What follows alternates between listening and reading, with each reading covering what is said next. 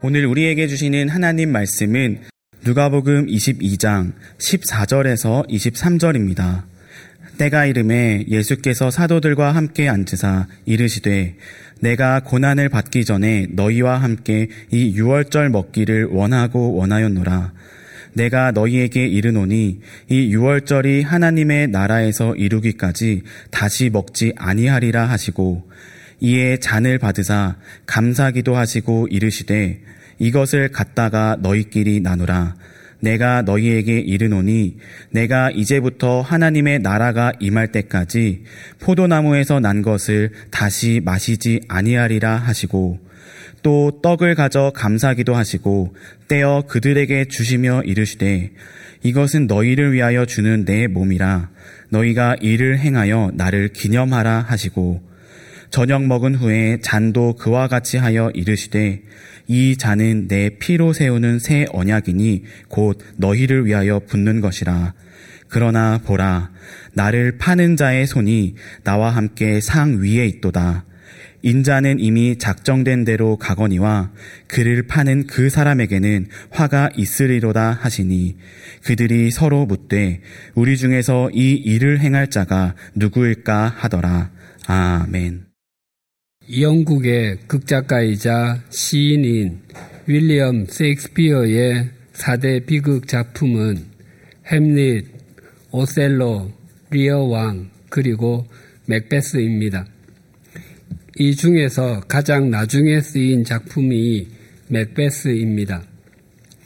스코틀랜드의 왕족이자 장군인 맥베스는 동료 장군 뱅코와 함께 반란군을 완전히 진압하고 돌아오던 광야에서 밤중에 세 마녀를 만나 예언을 들었습니다.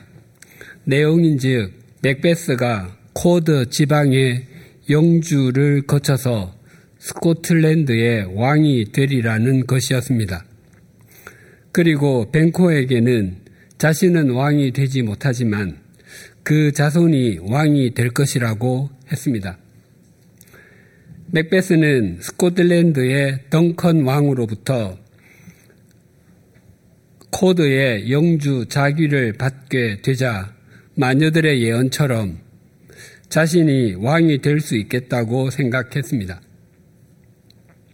마녀는 악을 상징하기는 하지만 마녀가 악을 저지르도록 권하거나 돕지는 않습니다. 그래서 마녀는 맥베스 속에 있는 욕망이 의인화된 것이라고 할 수 있습니다. 맥베스는 그의 부인, 즉 레이디 맥베스에게 편지로 마녀의 예언에 대해서 알렸습니다. 그러자 맥베스 부인은 맥베스에게 왕이 왕을 죽이도록 회유했습니다.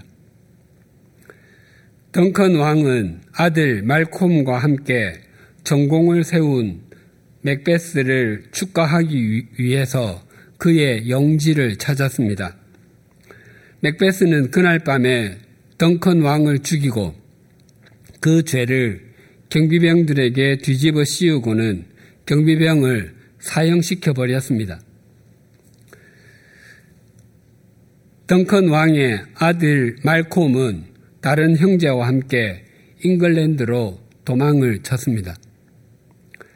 왕위에 오른 맥베스는 축하연까지 열었지만 그 마음에 있는 불안함은 떨쳐버릴 수가 없었습니다. 맥베스가 스코틀랜드의 왕이 될 것이라는 예언은 그 혼자만 들은 것이 아니라 동료 장군 뱅코도 함께 들었고 더구나 그는 왕이 되지 못할 것이지만 그 자손이 왕이 될 것이라고 했기 때문입니다. 맥베스는 자객을 보내어서 그 연회에서 벤코를 죽여 버렸습니다.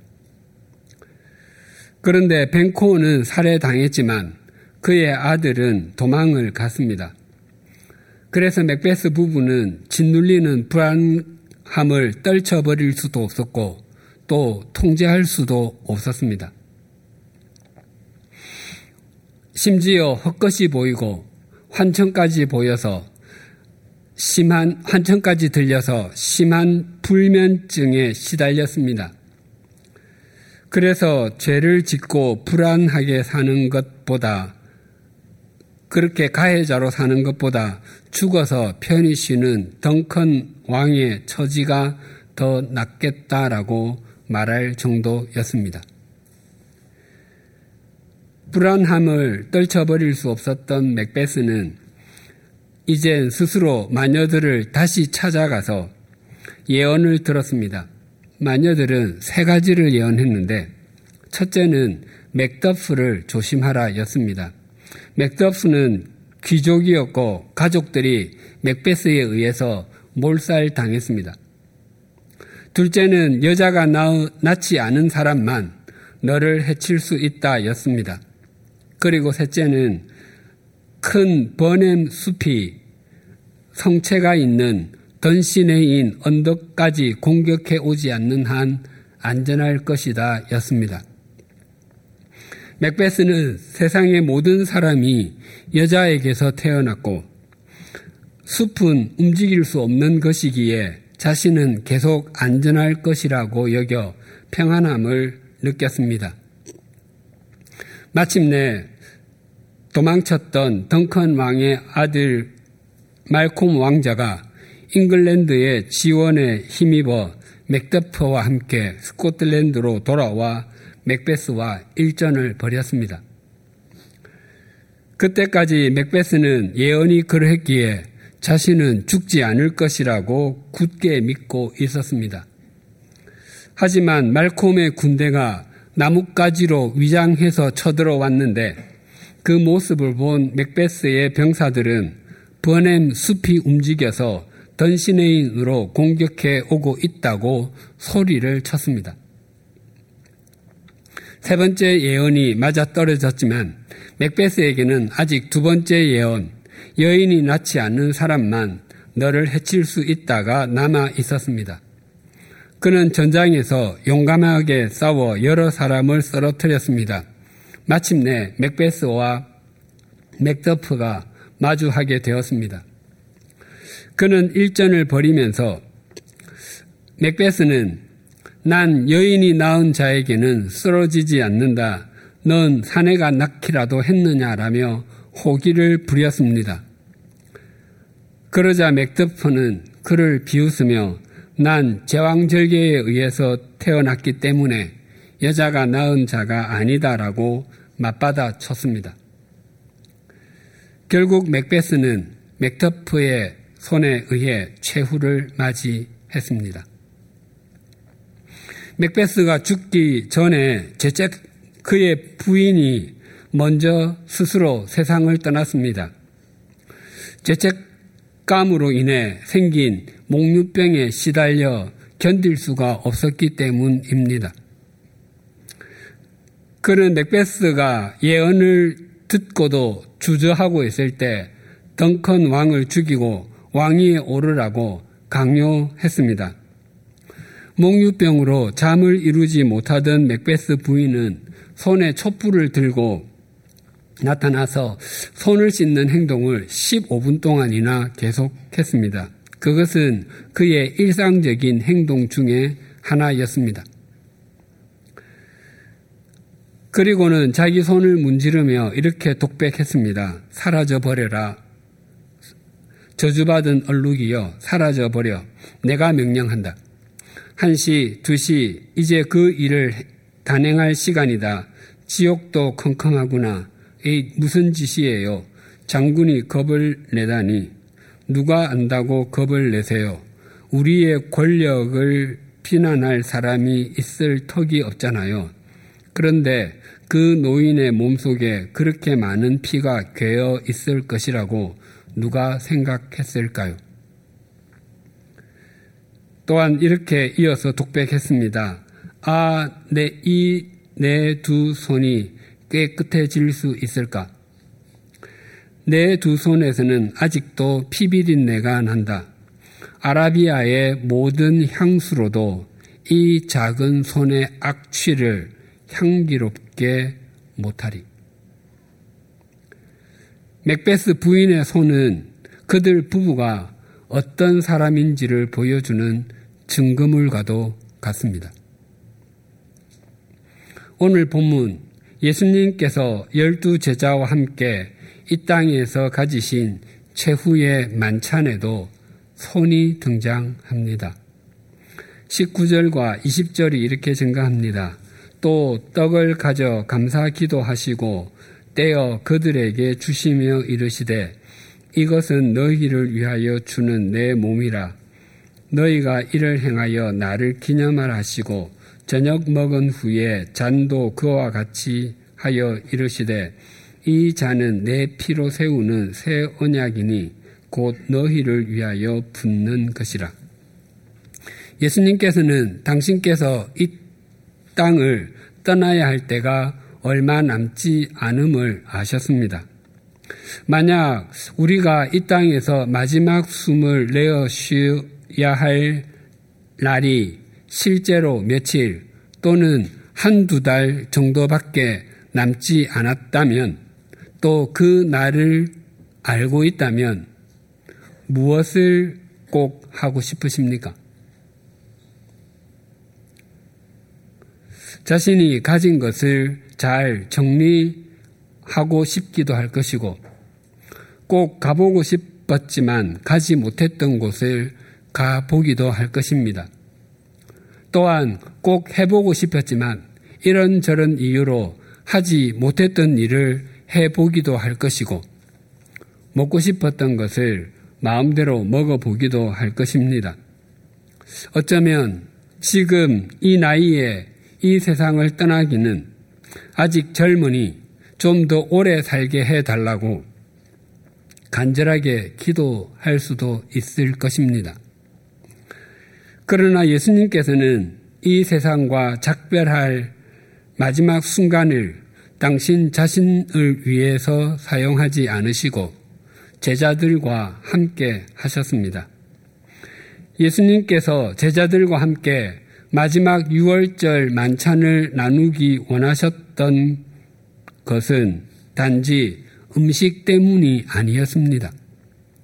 6월절 음식이라고 해봐야 어린 양고기는 차치하고 구, 누룩 없이 구운 빵인 맛자, 쓴 나물, 붉은색의 단맛이 나는 소스인 하루셋, 소금물, 그리고 인내와 소망을 상징하는 구운 달걀 등이었습니다. 그리고 포도주였습니다. 이 모든 음식은 이스라엘 자손이 애굽에서 겪었던 노예 생활을 기억하기에는 최상이었지만 일상에서 늘 먹기에는 최하는 아니었을지라도 계속해서 먹고 싶은 정도는 아니었습니다. 예수님께서 제자들과 나눈 6월절 만찬이 그 무엇과도 비교할 수 없을 정도로 중요했던 것은 그때 나눈 빵은 이 세상에 생명의 빵으로 오신 예수님의 몸을 상징하는 것이었고 또한 그때 나눈 포도주는 십자가에서 흘릴 대속의 피를 상징하는 것이었기 때문입니다. 그런데 예수님께서 제자들에게 당신의 몸을 상징하는 빵을 떼어주시고 당신의 피를 상징하는 잔을 나누시는 모습을 머리에 떠올려 위에서 영상을 찍어 보면 만찬상 위에는 예수님의 손과 제자들의 손이 오가고 있습니다. 그런데 그 손들 중에서 다른 의미의 손이 있었습니다. 21절이 이렇게 증가합니다. 그러나 보라, 나를 파는 자의 손이 나와 함께 상 위에 있도다. 이 장면을 마태는 이렇게 증언합니다. 마태복음 26장 21절과 22절입니다. 그들이 먹을 때에 이르시되 내가 진실로 너희에게 이르노니 너희 중에 한 사람이 나를 팔리라 하시니 그들이 몹시 근심하여 각각 여짜오되 주여 나는 아니지요. 최후의 만찬이라 하면 그리스도인과 비그리스도인 가릴 것 없이 가장 먼저 떠올리는 것 중에 하나가 네오나르도 다빈치의 유명한 작품 중에 하나인 이탈리아 밀라노에 있는 산타 마리아 델레 그라치아 성당의 식당 벽화인 최후의 만찬을 떠올릴 것입니다. 다빈치는 그 그림을 회반죽 벽에 그림을 그리는 프레스코화 형식으로 그렸습니다. 그런데 프레스코화는 한번 그리면 수정할 수가 없었습니다. 벽이 마르면 그림이 벽에 딱 달라붙기 때문에 화가는 벽이 마르기 전에 속성으로 그림을 완성해야 했습니다. 그래서 프레스코화는 그림을 완성하지 못하는 경우가 많았습니다. 다빈치는 벽이 마르는 속도를 늦추기 위해서 벽에 납치를 하고서 그 위에다 해반죽을 발라서 그림을 그리는 방법을 사용했습니다. 그런데 다빈치의 생각과는 달리 그림이 벽에 완전히 붙지 않았고 완성되는 순간부터 망가지기 시작했습니다. 그래서 지난 500년 동안 이 그림은 홍수로 물에 잠기기도 하고 전쟁으로 인해 망가지기도 했습니다. 그래서 20년이 넘는 기간 동안 복원 작업을 통해 현재는 원형에 가까운 모습을 찾을 수 있게 되었습니다. 다빈치가 이 그림을 그리기 전과 후의 시대에도 여러 화가가 최후의 만찬을 그렸습니다. 그럼에도 최후의 만찬이 가장 유명한 걸작으로 남게 된 것은 그의 뛰어난 표현력 때문입니다. 다빈치는 예수님께서 제자들에게 너희 중에 한 사람이 나를 팔리라 라고 말씀하시자 제자들이 놀라는 반응을 그렸습니다. 예수님의 말씀에 제자들은 놀라기도 하고 화를 내기도 하며 자신은 아니라고 부인하는 모습을 포착해서 그린 것입니다. 다른 화가들이 최후의 만찬에 엄숙함을 그렸다면 다빈치는 열두 제자의 지극히 인간적인 모습을 그렸습니다. 또한 이 그림은 엄격한 구도와 완벽한 비례, 원근법 등을 다양하게 담고 있습니다. 다빈치는 제자들의 모습을 팔이나 손의 동작과 시선, 대화하는 모습 등으로 세 명씩 네 그룹으로 나누어서 표현했습니다. 제자 중 가장 어렸던 요한은 눈을 지그시 감고 슬픔에 빠져 있고 칼을 들고 있던 베드로는 옆 사람에게 무엇인가를 속삭이고 있습니다. 다른 화가가 그린 최후의 만찬 그림 대부분은 가롯 유다가 누구인지 금방 알 수 있습니다. 하지만 다빈치의 그림에서는 다른 제자들 사이에 나란히 배치했습니다. 예수님께서 제자들에게 너희 중에 한 사람이 나를 팔리라라고 말씀하실 때 제자들은 누가 예수님을 배신할지를 전혀 모르고 있었습니다. 다빈치는 예수님께서 나를 파는 자의 손이 나와 함께 상 위에 있도다 라고 말씀하신 것에 주목하여 예수님과 함께 손을 식탁 위에 올리고 있는 제자를 그렸습니다. 그의 다른 손에는 돈주머니를 들고 있습니다. 물론 그가 바로 가룟 유다입니다. 그의 얼굴이 잘 보이지 아니하도록 옆모습을 그렸고 약간 어둡고 검게 그려져 있습니다. 다빈치의 최후의 만찬 그림은 그 어떤 시대에 그 어떤 화가가 그린 최후의 만찬보다 뛰어난 작품이어서 예술적으로는 최상의 작품입니다. 하지만 성경의 내용과 당시 유대인의 문화에 비추어 볼 때 바르지 못한 내용이 몇 가지 있습니다. 첫째는 예수님과 제자들이 식사하는 식탁의 모양이 바르지 않습니다. 당시에 사용된 식탁은 사각형이 아니라 디귿자 모양의 삼면 테이블이었습니다. 그 식탁을 triclinium이라고 합니다. 삼면 형태의 테이블은 본래 고대 로마 제국에서 사용하던 것이었는데, 로마 제국의 지배를 받았던 유대 땅에도 급속하게 보급되었습니다. 디귿자 모양의 삼면 테이블에 들어간 부분을 통해서 종들이 음식을 공급했습니다. 둘째는 식탁에 앉은 사람들의 좌석 배치가 바르지 않습니다. 삼면 테이블에는 윗자리와 아랫자리가 분명하게 구분되어 있습니다. 윗자리는 왼쪽 날개 부분이었고 아랫자리는 오른쪽 날개 부분이었습니다. 그래서 최후의 만찬 테이블에서 윗자리는 당연히 그 식탁의 주빈이었던 예수님의 몫이었습니다.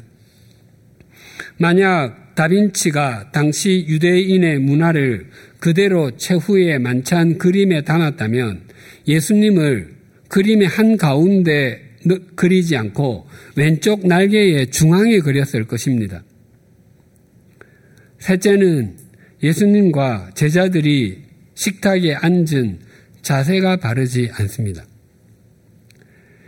유대인의 유대인이 유월절 만찬을 가질 때 그 집에 가장 어린 자녀가 만찬을 진행하는 가장에게 네 가지를 질문하는데 그 중에 네 번째가 왜 우리는 유월절 음식을 비스듬히 기대어서 먹습니까? 라고 했습니다. 그러니까 예수님과 제자들은 다빈치의 그림처럼 의자에 앉아서 만찬을 나눈 것이 아니라 비스듬하게 기대어서 만찬을 나누었습니다. 의자에 앉아서 식사하는 문화는 그 후에 들어온 것입니다. 예수님께서 제자들과 함께 한 바리새인의 집에 초대를 받으셨을 때 그 동네에 죄를 지은 한 여인이 예수님의 뒤로 와서 눈물로 예수님의 발을 적시고 자기 머리털로 발을 닦고 그 발에 입을 맞춘 후에 향유를 부었습니다. 그것이 가능했던 이유는 예수님과 제자들이 의자에 앉았던 것이 아니라 비스듬히 기대어 누웠기 때문입니다. 나를 파는 사람의 손이 나와 함께 상 위에 있다고 말씀하신 예수님께서 이어서 또 이렇게 말씀하셨습니다. 22절과 23절이 이렇게 증가합니다. 인자는 이미 작정된 대로 가거니와 그를 파는 그 사람에게는 화가 있으리로다 하시니 그들이 서로 묻되 우리 중에서 이 일을 행할 자가 누구일까 하더라. 이전에도 말씀드렸듯이 마귀가 유다의 마음에 예수님을 팔려는 생각을 넣었습니다. 그러나 그것은 유다가 온 마음과 의지를 다해서 예수님을 팔 생각을 밀어내었는데 마귀가 강제로 그 생각을 집어넣은 것이 아닙니다. 유다의 속에는 이미 예수님을 팔 생각이 있었던 것을 마귀가 교묘하게 이용했던 것입니다. 희곡 맥베스에서도 마녀들이 맥베스에게 스코틀랜드의 왕이 될 것이라고 했지 덩컨 왕을 죽이고 등극하라고는 하지 않았습니다. 또한 맥베스가 왕으로 등극하는데 뛰어난 전략을 제시하지도 않았고 특별한 힘을 공급하지도 않았습니다. 더구나 맥베스는 덩컨 왕과는 사촌지간이었고 두 왕자를 제외하면 가장 가까운 친척이었습니다. 맥베스 속에 있는 욕망이 가장 가까운 친척이자 주군을 죽이고서라도 자신을 왕위에 등극하게 했던 것입니다. 아담과 하와가 하나님께서 금하신 선악을 알게 하는 나무의 열매를 먹은 이유도 동일했습니다. 하나님께서는 아담과 하와에게 에덴 동산을 경작하며 지키는 일을 맡기신 후에 한 가지 중요한 명령을 내리셨습니다. 그것은 동산 중앙에 있는 나무의 열매는 먹지 말라는 것이었습니다. 그것을 먹는 날에는 반드시 죽으리라고 말씀하셨습니다. 아담과 하와는 에덴 동산에서 무엇이든지 할 수 있었습니다. 아담과 하와의 역할은 거의 하나님의 역할과 동일했습니다. 그러나 단 한 가지, 선악을 알게 하는 나무의 열매 앞에서는 달랐습니다. 그 열매는 아담과 하와가 창조주가 아니라 피조물이며 에덴 동산의 소유주가 아니라 청지기임을 일깨워주는 증거물과도 같았습니다. 그런데 사탄이 뱀의 모습으로 아담과 하와를 찾아와서 유혹하는 질문을 던졌습니다. 하나님이 정말로 너희에게 동산 안에 있는 모든 나무의 열매를 먹지 말라 하시더냐? 하와가 답변했습니다. 동산 안에 있는 나무의 열매를 우리가 다 먹을 수는 있으나 동산 중앙에 있는 나무의 열매는 하나님의 말씀에 너희는 먹지도 말고 만지지도 말라. 너희가 죽을까 하노라 하셨어라고 했습니다. 하나님께서는 선악을 알게 하는 나무의 열매를 먹으면 반드시 죽는다라고 말씀하셨습니다. 그런데 하와는 하나님의 말씀에 자기의 생각을 섞어 죽을까 하노라 라고 답하며 그 의미를 흐리게 했습니다. 그때를 놓치지 않고 사탄이 말했습니다. 너희가 결코 죽지 아니하리라. 너희가 그것을 먹는 날에는 너희 눈이 밝아져 하나님과 같이 되어 선악을 알 줄 하나님이 아심이라. 이 말은 선악을 알게 하는 나무의 열매를 먹으면 피조물이 아니라 하나님과 동등한 창조주가 되고 이 에덴 동산의 청지기가 아니라 소유주가 되는 것이라고 꼬드기는 것이었습니다. 그리고 나서 하와가 선악을 알게 하는 나무의 열매를 보니 이전과는 완전히 다르게 보였습니다. 창세기 3장 6절입니다. 여자가 그 나무를 본즉 먹음직도 하고 보암직도 하고 지혜롭게 할 만큼 탐스럽기도 한 나무인지라 여자가 그 열매를 따먹고 자기와 함께 있는 남편에게도 주매 그도 먹은지라 하와에게 선악을 알게 하는 나무의 열매가 먹음직하고 보암직하며 지혜롭게 할 만큼 탐스럽게 보였습니다. 그 나무가 에덴 동산의 가장자리에 있었던 것 아니었습니다. 또한 키가 큰 나무 사이에 있어서 잘 보이지 않았던 것도 아니었습니다. 그 나무는 동산 중앙에 한가운데 있었습니다. 아담과 하와는 그 나무를 매일 보았을 것입니다. 그때 그 열매는 유혹의 대상이 아니었습니다. 그런데 나무의 열매를 따서 먹고 싶은 욕망을 가지게 되자 그 열매가 먹음직하게 보였고 보암직하게 보였습니다. 뿐만 아니라 그 열매를 따서 먹기만 하면 지혜가 샘물처럼 퐁퐁 솟아날 것처럼 생각되었습니다. 우리도 그렇지 않습니까? 우리가 무엇인가에 사로잡히면 모든 것이 다 좋아질 것처럼 여겨질 때가 있습니다. 내가 그토록 원하는 거, 그것을 가지게만 하면, 또 내가 원하는 그 상태만 되기만 하면 세상에 부러울 것이 없고 그 이후부터는 모든 것이 다 만족될 것처럼 생각되지 않습니까? 그런데 정작 그것을 갖고 그런 상황에 있게 되면 전혀 우리가 생각했던 것과 다르다는 것을 알게 됩니다. 이상과 현실이 너무 다르다는 것을 확인하곤 합니다. 아담과 하와가 하나님께서 금하신 열매를 따서 먹은 것은 그들 속에 있는 죄악된 욕망에 압도된 것입니다. 그것을 사탄이 교묘하게 이용했던 것입니다. 동상이몽이라는 말이 있습니다. 같은 침상에서 서로 다른 꿈을 꾼다는 의미로 같은 상황, 같은 것을 보면서도 서로 다르게 생각하는 것을 뜻합니다. 예수님과 열두 제자는 이 땅에서 가지신 최후의 만찬 식탁에 앉아 있습니다. 하지만 예수님과 제자들, 특히 예수님과 가롯 유다는 동상이몽, 아니 동탁 이몽하고 있습니다. 예수님께서는 찢기는 빵과 잔에 당신의 몸과 당신의 피에 대해서 말씀하고 계시는데 유다는 스승을 팔아 넘길 생각을 하고 있었습니다. 오늘 본문 말씀을 보면 항상 떠오르는 장면이 있습니다. 신학대학원에서는 학기를 시작할 때마다 개강 체풀을 드립니다. 또한 개강 체풀 때는 항상 성찬식을 거행했습니다. 제가 신학대학원에 입학했을 때도 동일했습니다. 인도하시는 그 교수님, 예, 그 신학교 교수님은 거의 다 목사님입니다.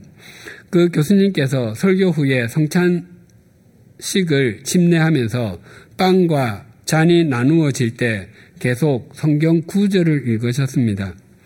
그때 읽으신 구절 중에서 본문의 장면이 있었습니다. 그들이 먹을 때에 이르시되 내가 진실로 너희에게 이르노니 너희 중에 한 사람이 나를 팔리라 하시니 그들이 몹시 근심하여 각각 여짜오되 주여 나는 아니지요. 예수님의 말씀을 듣고 제자들이 놀라서 주님 저는 아니지요. 주님 저는 아니지요. 라고 반문하는 말이 계속 제 마음속에도 메아리 쳐 왔습니다. 그래서 저도 주님께 속으로 말씀드렸습니다. 주님, 저도 아니지요. 주님, 저도 아니지요. 그런데 저는 자신이 없었습니다.